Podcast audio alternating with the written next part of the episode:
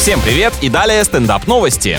Крыс научили играть в простые шутеры. Уровень сложности для них был снижен благодаря линейному коридору и нескольким врагам, которые не могли нападать. Как иронично, получается, грызунов можно будет ловить на компьютерную мышь, если подсадить зверьков на это занятие, конечно. На самом деле инженеры создали для животных специальный шар, который они крутили лапками и двигали персонажем, а мордочкой могли дотянуться до кнопки выстрела. Вот кому действительно повезло. Их красные глаза — это не повод, чтобы мама ругалась за то, что просидел весь день у монитора.